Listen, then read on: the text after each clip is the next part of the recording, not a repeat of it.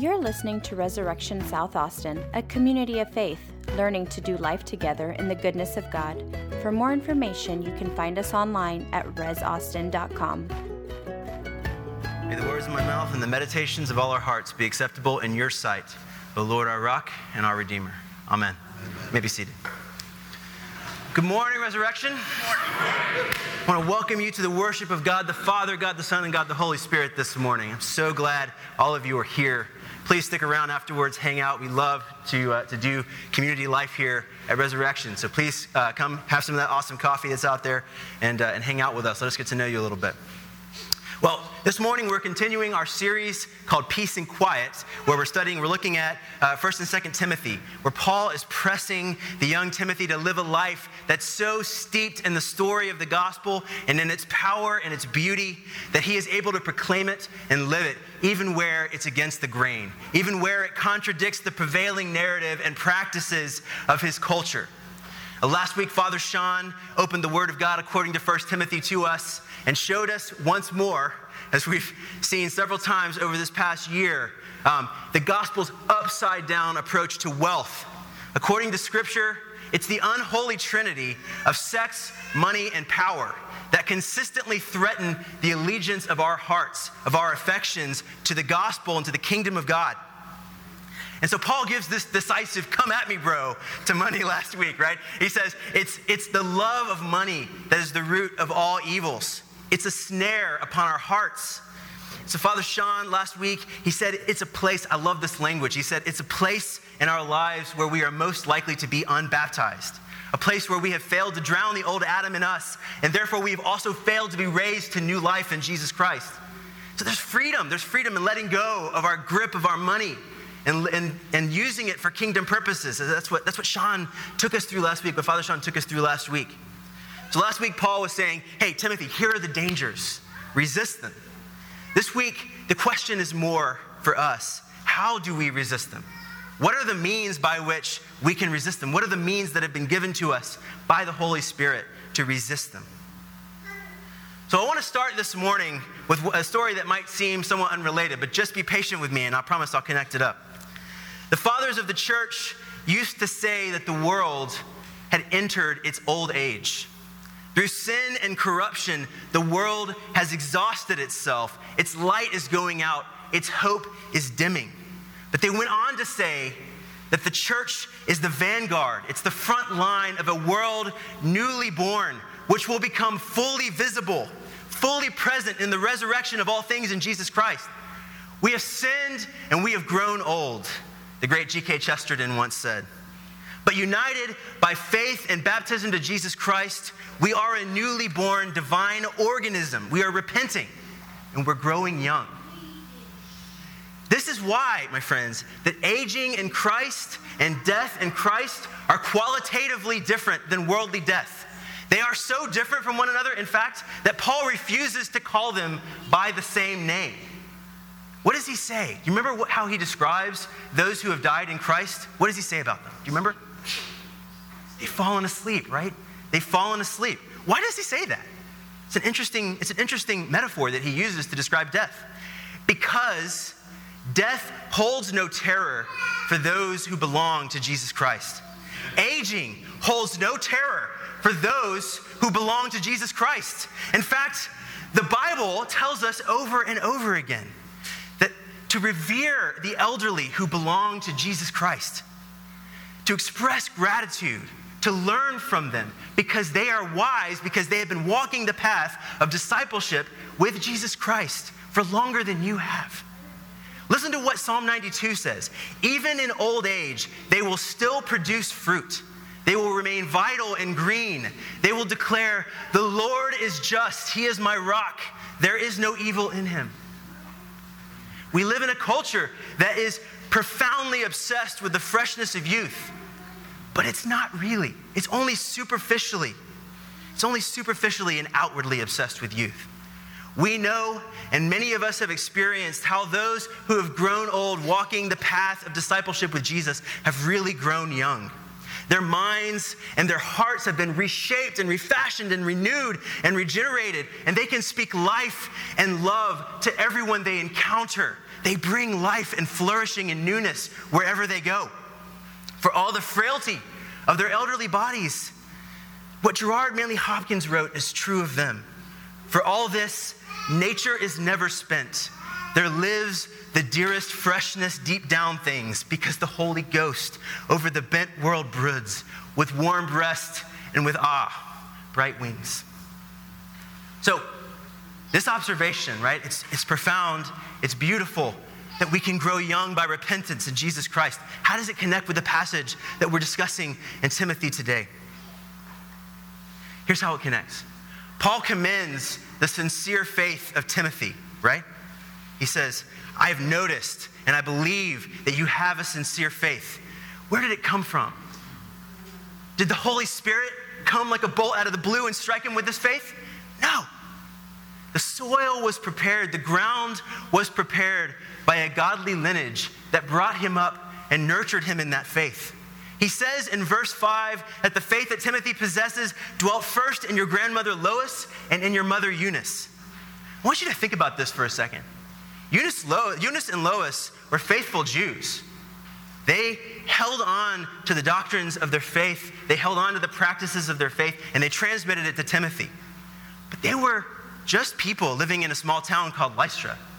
They are not world historical figures striding, bestriding the stage of history like a Napoleon or, or someone like that, right? And yet, their names are recorded for all of posterity here in the scriptures that we're reading this morning. Their faithfulness is an example to us and to everyone who has ever read the, the epistle to 2 Timothy. As a matter of fact, their names have been bequeathed to other people throughout the whole history of Christianity. Women have been named Eunice and Lois for as long as there have been Christians. And why is that? Because there is a legacy here of faithfulness that has been transmitted, not only to Timothy, but to all of us. Isn't that remarkable?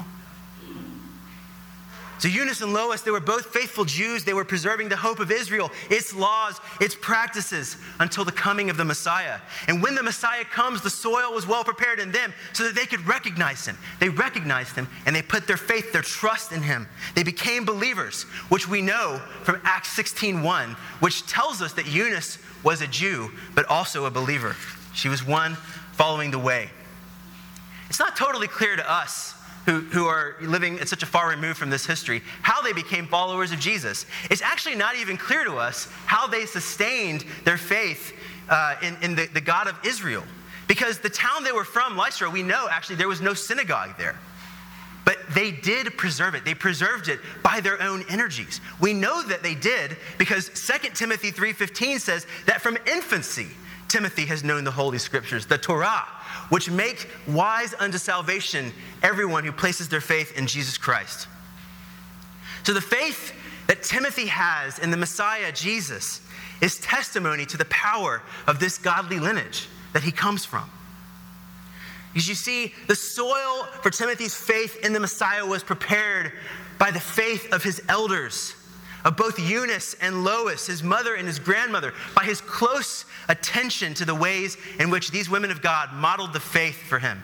Eunice and Lois, by growing young themselves by faith and repentance, were able to transmit this faith to Timothy by their example and by their teaching.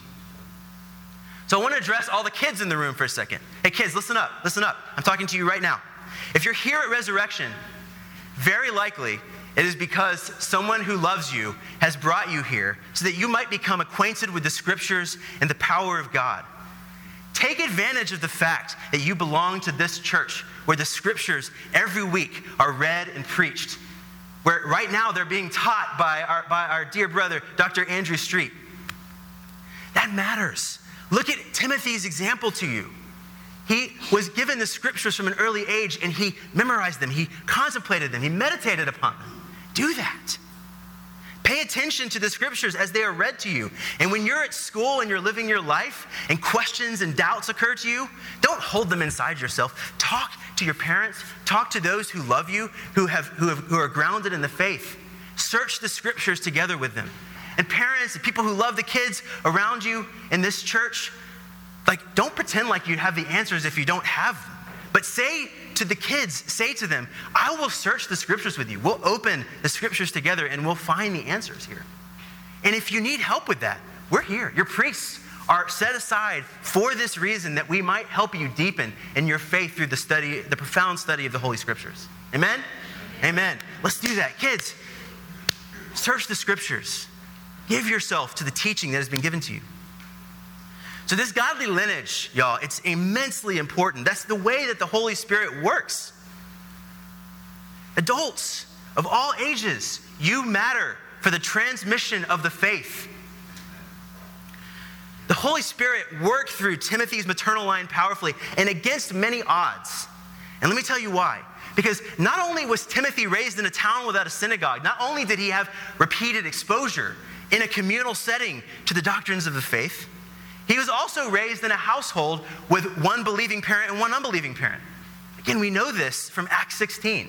It tells us in Acts 16 that Timothy had, a, had a, a mother who was a believer, and his father was a Gentile, an unbelieving Gentile. Because of the mixed nature of that marriage, Timothy was actually not even circumcised as an infant, even though his mother was, was Jewish.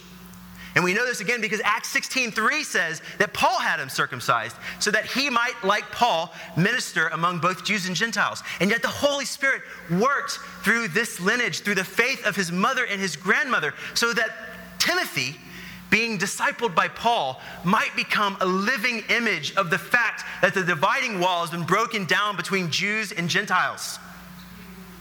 In Paul and in Timothy, we see powerfully illustrated the fact that in Christ, the dividing wall has been broken down between all ethnicities and all peoples, that all people have been born of one blood and have one common destiny, and therefore there is no place for partiality in the church.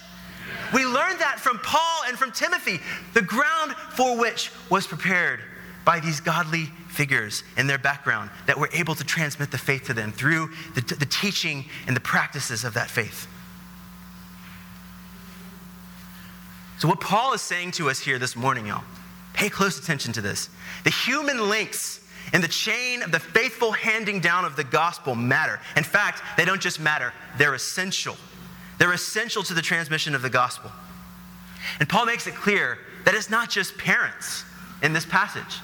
He tells us it's not just Eunice and Lois that are central for your coming to the faith and maintaining it, holding on to it. He says in verse 6, for this reason, in other words, out of regard to the faith of your mother and your grandmother. I want you to fan this gift of faith into flame, which is yours, through the laying on of my hands. I, Paul, have taught you and I have laid hands on you. And so you have received a gift of faith from me as well. The transmission has happened not just from Eunice and Lois, but from this relationship of discipleship between Paul and Timothy. Paul, when he, when he talks about laying on of hands, Paul is talking about probably the consecration of Timothy as a bishop. Because in Acts 16, again, it seems to imply that Timothy was already a Christian when Paul met him. So we would not be talking about the laying on of hands at baptism, but the laying on of hands at ordination, Timothy's ordination as a bishop. What does Paul say the gift is that he transmits to Timothy? He says that by laying on of hands and by his teaching of the gospel, he's received the ministry of power and love and self discipline. And what does that gift give to Timothy? It gives him the ability to be unashamed of Paul's suffering and unashamed of Christ's suffering and therefore of his own suffering for the gospel. Because through the suffering Christ has come life and immortality into the world, the destruction of death itself. Death has been robbed of its power to define us and to paralyze us with fear. And it is announced, that good news is announced through the proclamation of suffering servants by Paul, by Timothy, by us. That is the gift that has been given to us by the faithful transmission of the gospel. Hebrews 2 goes so far as to say that the death and resurrection of Jesus Christ and the proclamation of his death and resurrection has liberate, liberated us from slavery to the fear of death. It no longer has the power to define us, and therefore, aging has no power to define us. Death has no power to define us. The things of this world have no power to define us. We are free. The Word of God is not bound. Amen? Amen. Amen. Therefore, because of this gift, Timothy can preserve the pattern of sound teaching with faith and love in Christ Jesus. That's what Paul says. He can guard the good deposit that's been entrusted by Paul himself to Timothy. Note how important that point is in this passage, that it is through Paul that this gift has been transmitted to Timothy. It's really important that we pay attention to these human links and that we see them as the site that the Holy Spirit is working. This gift of good tradition. Now, in Scripture, sometimes tradition is spoken of negatively, right? Talk about the traditions of our, of our elders, and, and sometimes in negative terms. Jesus will talk about them in negative terms. But there is good tradition. This idea, this Greek word paradosis, is really, really important because the faith must be handed on. It must be handed on faithfully. So there is good tradition. And it's these very human links through which the tradition is handed down that are the conduits through which the Holy Spirit works. I will go so far this morning as to say that those links are sacramental. The early fathers of the church used to talk about the church as the sacrament of Christ. We are the place within which the invisible gift of faith is made visible through these bonds through which the gospel is handed down. The testimony of these human links in the transmission of the gospel are utterly critical, and the early church universally recognized this. In the church's first great conflict with the heresy of Gnosticism, the way in which the church said, here's how we know the faithful transmission of the gospel and not this heresy of Gnosticism. By the way, Gnosticism is the heresy, if you don't know, that, that Jesus Christ did not come in the flesh, that the body is evil, that the creation is evil, that the, that the truth is spiritual, right? In a way that excludes matter. But no, God is reconciling all things to us, including our embodied beings, to, to Himself in Jesus Christ. And the early church recognized this by pointing to the embodied relationships bishop to bishop, the faithful transmission of the gospel from one person to another by the laying on of hands. In every city, they say, we can point to we can point to this teacher and we can show publicly how this teacher goes back to the apostles. But lest you think that the mere laying on of hands secures the good the good tradition, the good transmission of the faith. Like it's a mechanical action that somehow magically conveys this. What is significant is that what is publicly announced and embodied in this community is in faithful continuity with the apostles. So when Irenaeus says, we can point in every city all the way back to the apostles, he says, the way in which you know that is that I, Irenaeus, was ordained by Polycarp. And Polycarp, we know, taught the gospel. And Polycarp was ordained by John. And John was an apostle of Jesus Christ, a faithful witness. Do you get it? It's this faithful handing down of the gospel through the links of this community. That is what apostolic succession, which we believe in Anglicanism is real and certifies the truth. That's what it's about. It's about the visibility of the truth. It's about a living tradition that's concretely embodied in people and communities throughout the ages, faithfully. That's how we know what the truth is. That's how we know how to read Scripture, even. That's how we know how to interpret the gospel for our lives. See, all the proof is in the pudding. Is the tradition that you claim to, embody as a church a living tradition? Does it model and show forth the testimony of Christ crucified? Does it, does it, Uh, does it break down the bondage between, that, that is set up between people? Does it break down the dividing wall between Jews and Gentiles, between all the nations of the earth, between men and women and children and the elderly, who can all find a home in the new community of faith? Is that what's being taught in your church? Is that what's being lived out and embodied in your church? These human languages are utterly indispensable, and they are the place where the Holy Spirit works. It's not the links themselves that are significant, it's the Holy Spirit working through those links. Okay, parents, let me address you for just a moment. Those who love the children here, let me, let me address you for a moment. These kids, they watch us. They want to see how we model our faith. I mean, look at Timothy, right? Timothy was steeped from his infancy in the scriptures, the teaching and the practices of the faith. The sociologist Christian Smith says, on the basis of interviewing over, 10, over 2,000 American teenagers, he says that in parenting, we get what we are. I mean, that is frightening. I tremble at that because Tish is laughing over here. she lives with me. Uh, I tremble at that because I'm impatient and I'm angry and I'm lazy and I'm preoccupied and I, I, want, I, I you know, I get bored too easily and, and all that kind of stuff. But I mean, all, I suffer from all the same weaknesses that many of you do and probably more. But I can't shy away from this fact. It is essential for we who are parents, for we who love the kids in this congregation, to teach the kids the scriptures and the doctrines of the faith and to model them, to embody them, and to pray for them. Amen. I mean, that's the way the Holy Spirit works. Everyone must bear their own burdens, Paul says in Galatians 6, right? That means it's on us. It really is. It falls to us to proclaim the gospel, to teach the gospel. But he also says, this is a mercy that we must bear one another's burdens. Church, through baptism, you are the family of God. And so you also bear a responsibility to raise our kids in the nurture and admonition of the Lord. Every time we have a baptism here at Res, which is like, what, like every other week now, right? I mean, it's, like, it's awesome. I mean, it's incredible, and it shows that there is life and vitality. We're all growing young, right? We're growing young by repentance and faith. Amen? Amen? Amen. All right. But every time we have a baptism here at Res, we reaffirm our baptismal covenant to live and proclaim the gospel. And we answer this question Will you who witness these vows do all in your power to support these persons in their life in Christ. And you all say, I presume, week after week, we will. Amen. Y'all, we have to fulfill these vows for one another. That's a real vow that you're taking. The great uh, Catholic saint Thomas More, before he was executed, said, A man who takes a vow is holding himself in his own hands, and if he lets go, he need not expect to find himself again. That's serious, y'all. That is serious. We're taking vows to one another.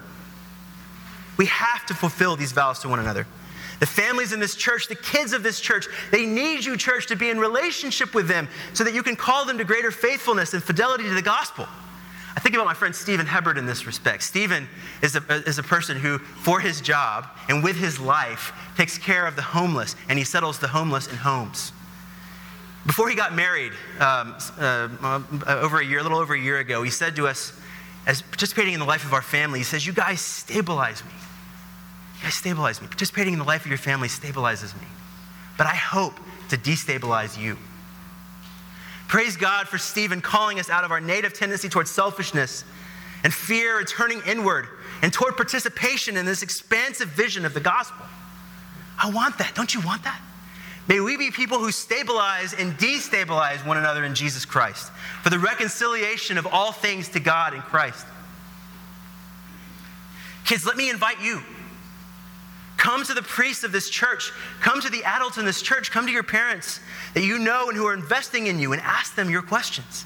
Bring your questions about the scriptures. Bring your questions about God to us. We promise we want to hear them. We want to search the scriptures with you. We're focusing right now as a church on the memorization of Scripture.